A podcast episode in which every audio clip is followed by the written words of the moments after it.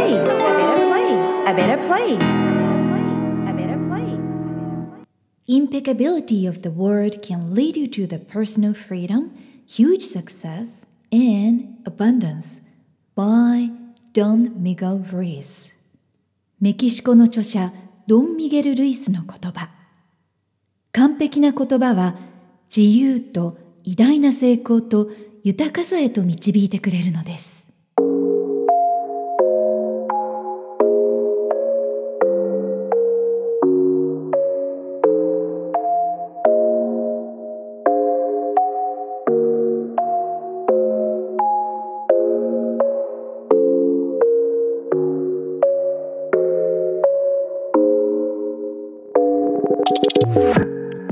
さゆりセンスさゆりが Who You Are Makes the World a Better Place エピソード81回目を配信いたします。自分軸を確立し、一人一人が自分らしさを最大限に表現することで世界がより良くなるというビジョンを持って、教育、ビジネス、ライフスタイル、そして豊かさという意味のウェルビーについて世界のリーダーの声をお届けしながら、日本から世界へ羽ばたきたいという皆さんと一緒にこのポッドキャスト番組を作っていきたいと思っています。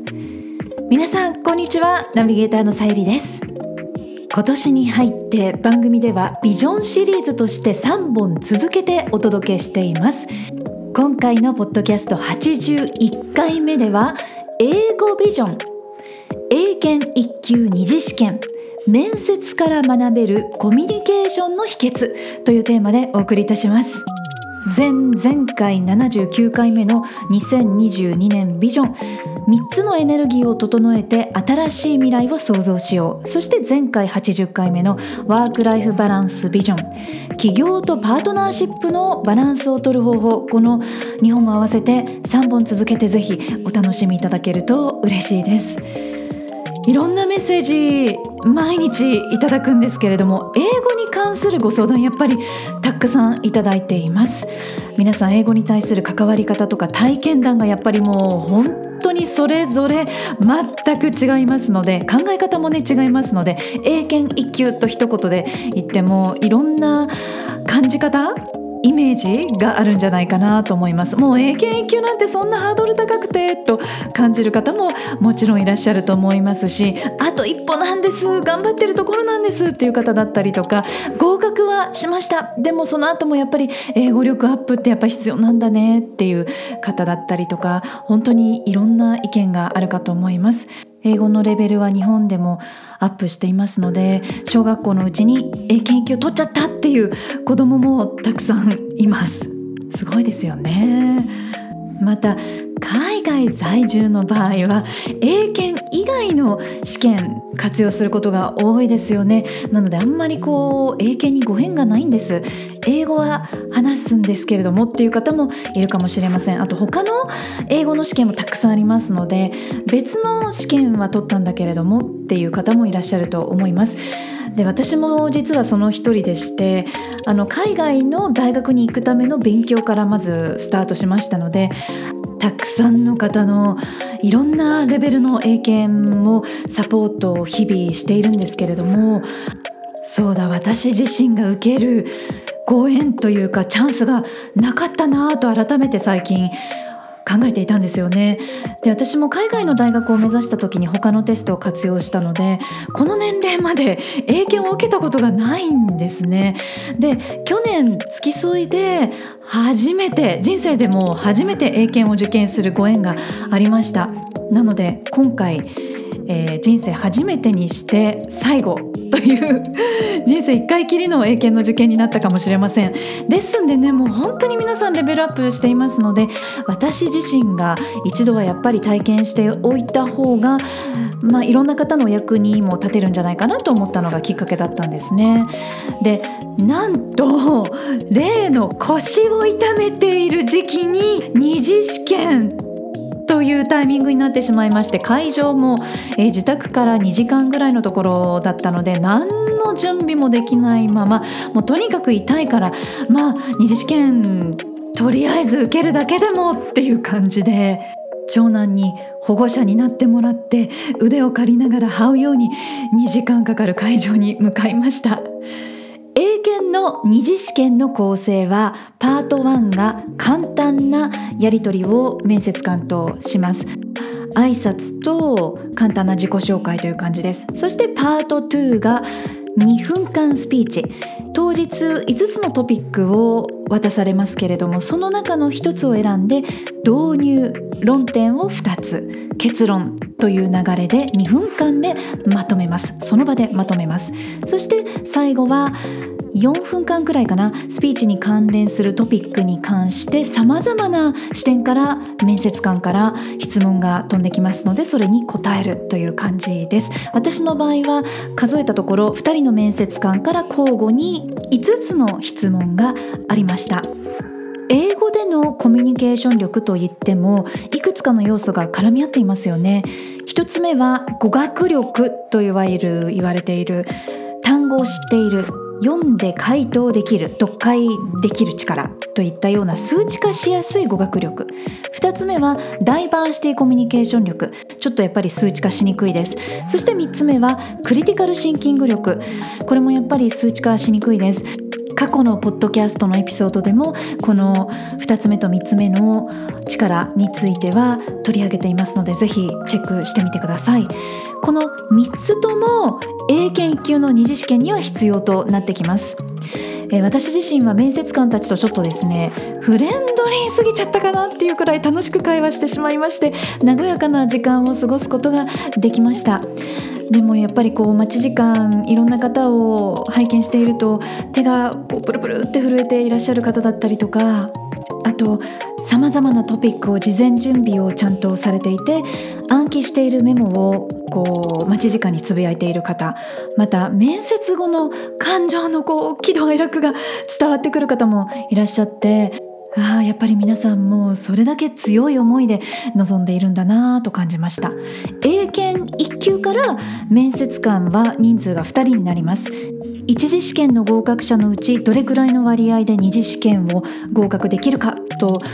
比較しますと、準1級の8割と比べて合格率が6割にまで下がる、一気に下がると言われています。英語とスピーチっていうセットがもう苦手で緊張するんですという方も多いかと思います。今回は少しでも一つでも何かちょっとでも心が楽になることが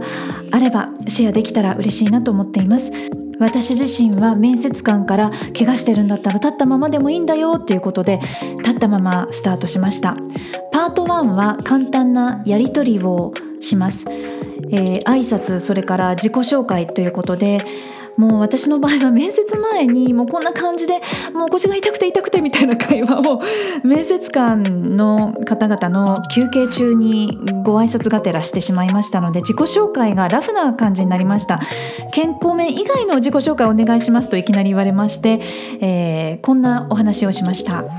オーストラリアに住んでいたこと、息子たちがいること、教育を大切にしていること、長男が今日は保護者としてついてきてくれたこと、こんなことを話すと、他に趣味ってあるのと聞かれて、こんな内容を簡単にまとめました。音楽、映画、旅、読書が私の心の栄養に欠かせません。ただコロナ禍毎年訪れているオーストラリアに行けていないのでとっても寂しいなっていうような内容で、日頃からお友達と話すような明るくカジュアルな内容となりました。さあパート2に移りました。2分間スピーチの時間ですということで、まずは5つのトピックが書かれているシートから1分間で自分のトピックを選び、スピーチ内容を考えることができます。結構スピーチを考える時間ってあっという間なんですね。緊張するタイミングかと思います。ありとあらゆるトピックに対応できるスピーチをあらかじめ考えておいて、暗記している内容をアレンジしながら2分間のスピーチを組み立てるっていう方も多いかもしれません。私自身はこのように歩くことさえ困難な時期でしたので、準備をする時間がもう本当に全く取れなくって、もうとにかく自分の体験と世界のニュースに対する自分の見解、考え方、そして日本のスタンスの認識、スピーチ力といったようなものをもうその場で即興で1分間でもう総動員させるみたいな感じになってしまいました。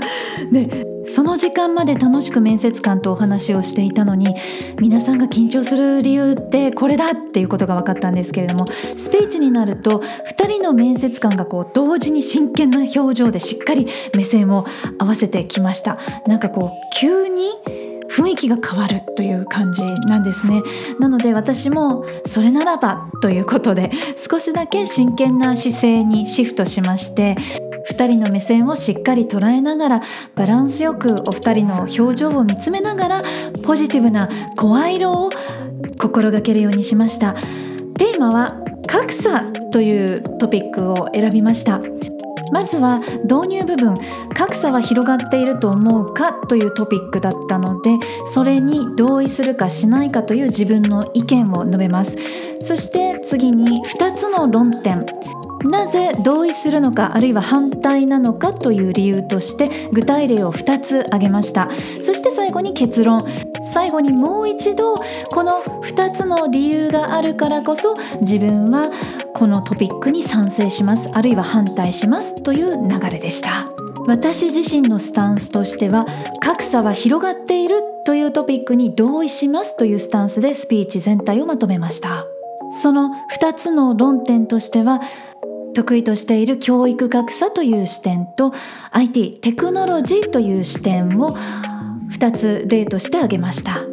反省点はですね、腰が痛くて立っている時もこう時間を気にすることができなかったんですね。なので話をコンパクトにまとめることに集中できなかった。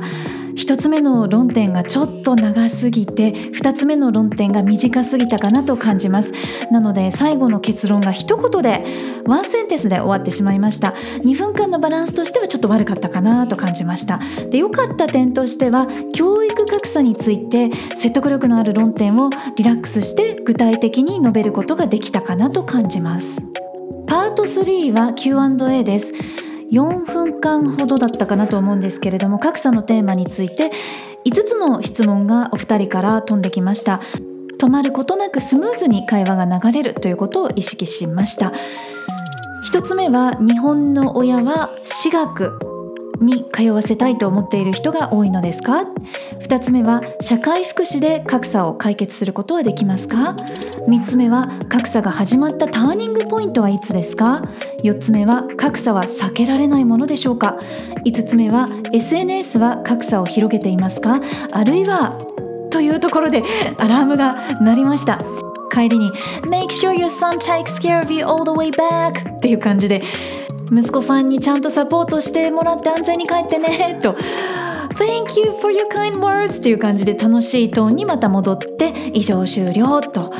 なんと丸1日費やして10分しかアピールする機会がないのっていうくらいあっという間の面接でした。チャンスは10分、評価対象は発音、語彙、文法、スピーチ、応答の内容という4つのポイントです。だからこそ緊張しないマインドセットを頭の中に作っておくということがやっぱりとっても大切ですよね。そのためには面接対策や試験対策という目的だけではなくて、日頃からどんなあり方で過ごすかというのがやっぱり大切だと思います。日頃から、そしてビギナー中級レベルの時から意識していれば、リラックスしてこのようなシーンも楽しめるようになるんじゃないかなと思います。英検1級面接から学ぶ、今日からできるコミュニケーションの秘訣、5つのポイント。 No.1、 自然なアイコンタクトを心がける。スーパーとかコンビニでお買い物をするときに店員さんとちゃんと目線を合わせるとか、そういったことでもいいと思うんですよね。 No.2、 質問を理解するために一つのニュースを深く聞く練習で、言語のボールをあふれるほどいっぱいにする。1日1つのニュースをいつもよりちょっとだけ長く聞いてみる、そんなことをしながら。 No.3、 世界のニュースに対する自分の疑問を持つ。クリティカルシンキングですけれども、自分の考えを持つ前に疑問を持つということが大切です。 No.4、 伝える力のために英語ビギナーの時から声に出してリーディングをする。 No.5、 どのパートが苦手でどのパートが得意か自己分析する。今日ご紹介した3つのパートのうち、自分はここが苦手でここは得意かもなんて、自己分析していただけたら嬉しいです。この日頃の心がけを毎日少しずつするだけで自然と少しずつコミュニケーション力がアップしますように。英検1級受験体験ありますよっていう方、そして具体的に英語力アップのご質問あるという方、ぜひメッセージでお寄せください。皆さんからリクエストやご質問がありましたら、またこのシリーズ第2弾もお届けできたらと思います。今回のエピソードから何か今日からできそうなことはありましたか？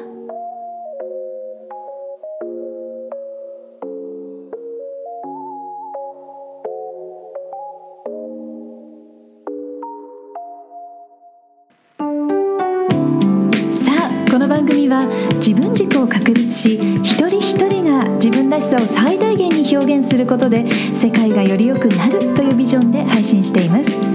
私一人だけではなく、世界の声、そして皆さんからの声もお届けできたらいいなと思っています。皆さんからのメッセージ、ご質問、リクエストも受け付けています。インスタグラムはさゆりセンス、